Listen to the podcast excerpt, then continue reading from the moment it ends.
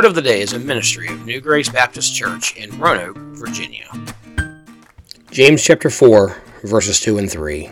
You lust and do not have, so you kill. You desire to have and cannot obtain.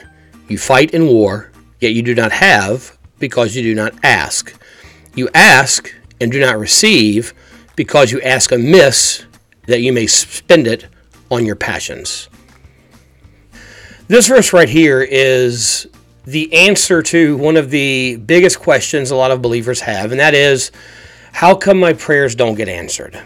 And that's one of the, the biggest hindrances to Christians praying. We pray and we pray and we have desires and we go to God about them and we pray and nothing happens. We, we don't get our prayers answered, or worse yet, the prayers we do pray uh, get answered the exact opposite way of the what, what we expect. And James tells us here one of the main reasons we don't get our prayers answered is one, we don't ask. And two, when we do ask, we're not asking according to God's will, we're asking according to our will. I mean, Bible tells us in First John, it says, this is the confidence that we have in him, that if we ask anything according to his will, he hears us. So if we really want to be believers who get our prayers answered regularly, who see God do great work through our life regularly, then we have to learn to pray according to God's will. We have to, first of all, learn to pray. You know, he says, first in James, he says, you don't have because you don't ask. You know, how many times have we had prayers we needed to pray to God, had problems we needed to take before the Lord, but we thought we could fix it ourselves, we could solve the problem ourselves, so we just don't go to God and we don't ask God for these situations. And James says God's not answering your prayer because you're not asking, or you are asking, but you're asking according to your will instead of according to His will.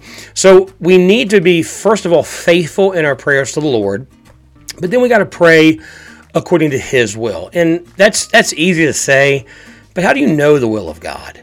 How do we know what God wants us to pray or what God expects of us? Because, you know, the Bible tells us that God is our, our good, loving Heavenly Father who desires to give us the desires of our heart, who wants to bless us, who wants to provide for us. And so, why can't we just go to Him and say, God, this is what I need, this is what I want, please give it to me and have it happen?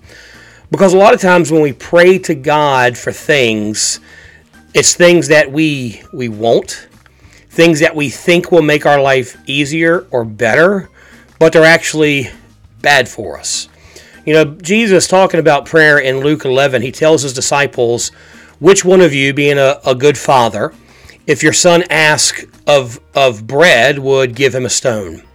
Or ask a fish, would give him a serpent? So, what Jesus is saying there is, God's a good heavenly father, and you're a good earthly father. And if a good earthly father wouldn't deny his children things they ask for, why would God? But we also got to flip that around. If you, as a father or a parent, if your child asked you for rocks to eat for breakfast, you wouldn't give it to them. They could say, This is what I want, this is what I want. They could cry, they could scream, I want this. Or let's just be more realistic. Your kid asks for ice cream and chocolate cake for breakfast. A good parent would not give that to them because it's not good for them. It, it's what they want, but it's not what they need. They need a, a good, healthy breakfast.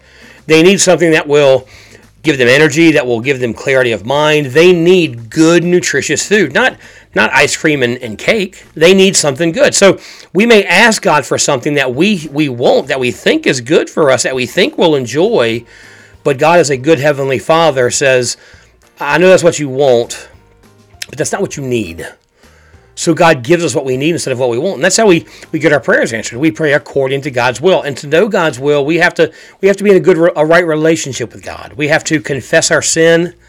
We have to walk with Him every day in prayer and, and Bible reading and fellowship with Him and be in an intimate relationship with Him. But we also have to be willing, as Jesus prayed in the garden. Remember what Jesus prayed in the garden?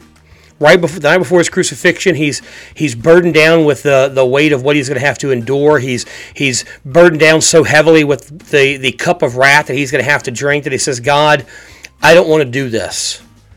If there's any way possible, find some other way. But how does he finish that prayer? But not my will, but yours be done.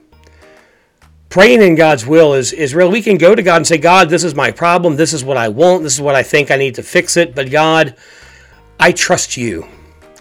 I know that whatever you send me, however you choose to answer this prayer, is for my good.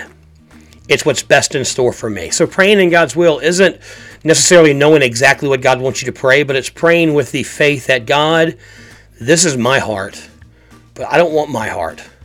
I want your heart. Not my will, but yours be done. Thanks much for joining us for our word of the day. Be sure to be back here Tuesday as we continue our devotions. Have a blessed day. For more information about New Grace Baptist Church, visit our website at www.reachingroanoke.com.